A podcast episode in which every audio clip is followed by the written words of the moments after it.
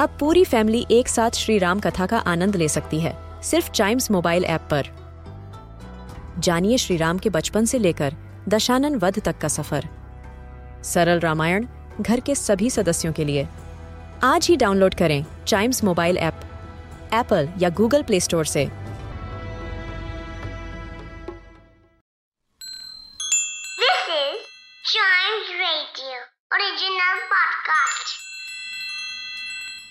ਐ ਸਾਖੀ ਸਤਵੇਂ ਗੁਰੂ ਗੁਰੂ ਹਰ ਰਾਏ ਜੀ ਦੀ ਜੀਵਨੀ ਤੋਂ ਲਿੱਤੀ ਗਈ ਹੈ ਇਸ ਸਾਖੀ ਦਾ ਨਾਂ ਗੁਰੂ ਹਰ ਰਾਏ ਜੀ ਅਤੇ ਕੜਾ ਹੈ ਤੁਸੀਂ ਰੋਜ਼ ਗੁਰਬਾਣੀ ਤਾਂ ਪੜ੍ਹਦੇ ਹੋਗੇ ਤੁਹਾਨੂੰ ਪਤਾ ਹੈ ਨਾ ਸਾਨੂੰ ਰੋਜ਼ ਗੁਰਬਾਣੀ ਕਿਉਂ ਪੜ੍ਹਨੀ ਚਾਹੀਦੀ ਹੈ ਤੁਸੀਂ ਸਾਰੇ ਕਿਵੇਂ ਮਹਿਸੂਸ ਕਰਦੇ ਹੋ ਜੋ ਤੁਸੀਂ ਗੁਰਬਾਣੀ ਪੜ੍ਹਦੇ ਹੋ, ਤੁਹਾਨੂੰ ਉਹ ਸਮਝ ਆਉਂਦੀ ਹੈ ਨਾ?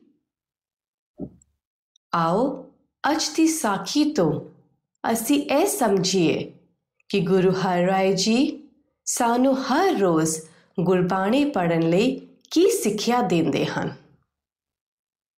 ਸਤਵੇਂ ਪਾਤਸ਼ਾਹ ਗੁਰੂ ਹਰਿਰਾਏ ਜੀ ਬਾਰੇ ਅਸੀਂ ਬਹੁਤ ਥੋੜਾ ਜਾਣਦੇ ਹਾਂ।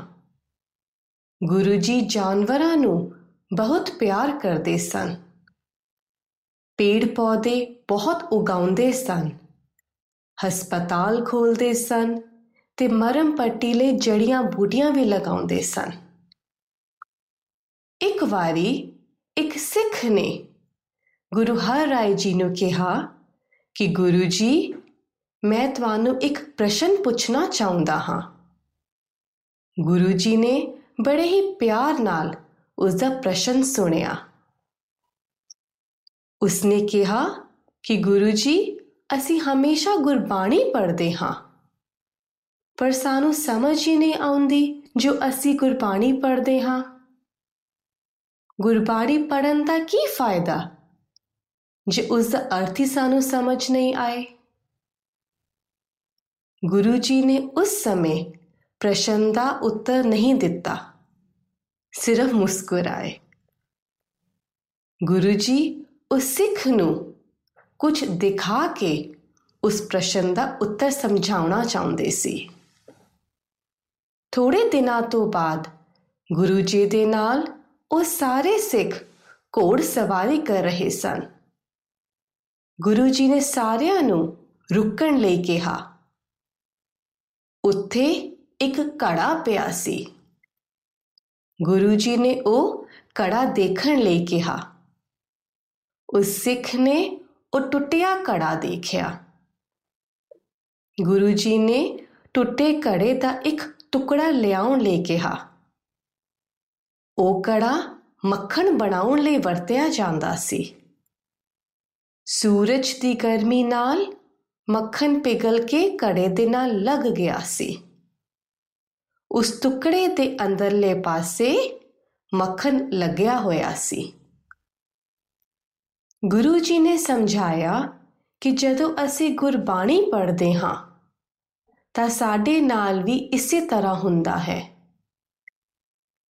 ਭਾਵੇਂ ਸਾਨੂੰ ਗੁਰਬਾਣੀ ਸਮਝ ਨਾ ਆਵੇ, ਪਰ ਜਦੋਂ ਅਸੀਂ ਪੂਰੀ ਲਗਨ ਤੇ ਪਿਆਰ ਨਾਲ ਪੜ੍ਹਦੇ ਹਾਂ, ਤਾਂ ਬਾਣੀ ਸਾਡੇ ਹਿਰਦੇ ਨਾਲ ਚਿਪਕ ਜਾਂਦੀ ਹੈ। ਜਿਵੇਂ ਮੱਖਣ ਕੜੇ ਨਾਲ ਚਿਪਕਿਆ ਹੋਇਆ ਹੈ। ਉਸ ਸਮੇਂ ਉਹਨਾਂ ਸਿੱਖਾਂ ਨੂੰ ਸਮਝ ਆ ਗਈ ਕਿ ਗੁਰੂ ਜੀ ਨੇ ਟੁੱਟਿਆ ਕੜਾ ਕਿਉਂ ਲਿਆਉਣ ਲਈ ਕਿਹਾ ਹੈ। ਇਸ ਸਾਖੀ ਤੋਂ ਸਾਨੂੰ ਇਹ ਸਿੱਖਿਆ ਮਿਲਦੀ ਹੈ ਕਿ ਹੌਲੀ-ਹੌਲੀ ਰੋਜ਼ ਗੁਰਬਾਣੀ ਪੜਨ ਨਾਲ ਇੱਕ ਦਿਨ ਜ਼ਰੂਰ ਗਿਆਨ ਦੀ ਰੋਸ਼ਨੀ ਸਾਡੇ ਅੰਦਰ ਪੈਦਾ ਹੋ ਜਾਵੇਗੀ। ਗੁਰੂ ਜੀ ਨੇ ਇਹ ਵੀ ਸਮਝਾਇਆ ਕਿ ਭਾਵੇਂ ਅਸੀਂ ਗੁਰਬਾਣੀ ਦੇ ਅਰਥ ਨਾ ਸਮਝੀਏ, ਪਰ ਗੁਰਬਾਣੀ ਪੜਨ ਨਾਲ ਮੁਕਤੀ ਮਿਲਦੀ ਹੈ। ਗੁਰੂ ਜੀ ਨੇ ਕਿੰਨੇ ਸੌਖੇ ਤਰੀਕੇ ਨਾਲ ਗੁਰਬਾਣੀ ਪੜਨ ਦੇ ਫਾਇਦੇ ਵੀ ਸਮਝਾਏ। ਸਾਨੂੰ ਹੈ ਅਰਦਾਸ ਕਰਨੀ ਚਾਹੀਦੀ ਹੈ ਕਿ ਤਾਂ ਸ੍ਰੀ ਗੁਰੂ ਹਰਿਰਾਏ ਜੀ, ਅਸੀਂ ਮਨ ਦੀਆਂ ਅੱਖਾਂ ਨਾਲ ਦੇਖ ਸਕੀਏ, ਦਿਲਾਂ ਵਿੱਚ ਗੁਰਬਾਣੀ ਨੂੰ ਮਹਿਸੂਸ ਕਰ ਸਕੀਏ। ਗੁਰੂ ਜੀ ਦੇ ਨਾਲ ਜੁੜ ਕੇ ਧਰਤੀ ਤੇ ਸਵਰਗ ਪੈਦਾ ਕਰ ਸਕੀਏ। ਪੇੜ ਪੌਦੇ ਜਾਨਵਰ ਅਤੇ ਇਨਸਾਨਾਂ ਨਾਲ ਪਿਆਰ ਕਰੀਏ।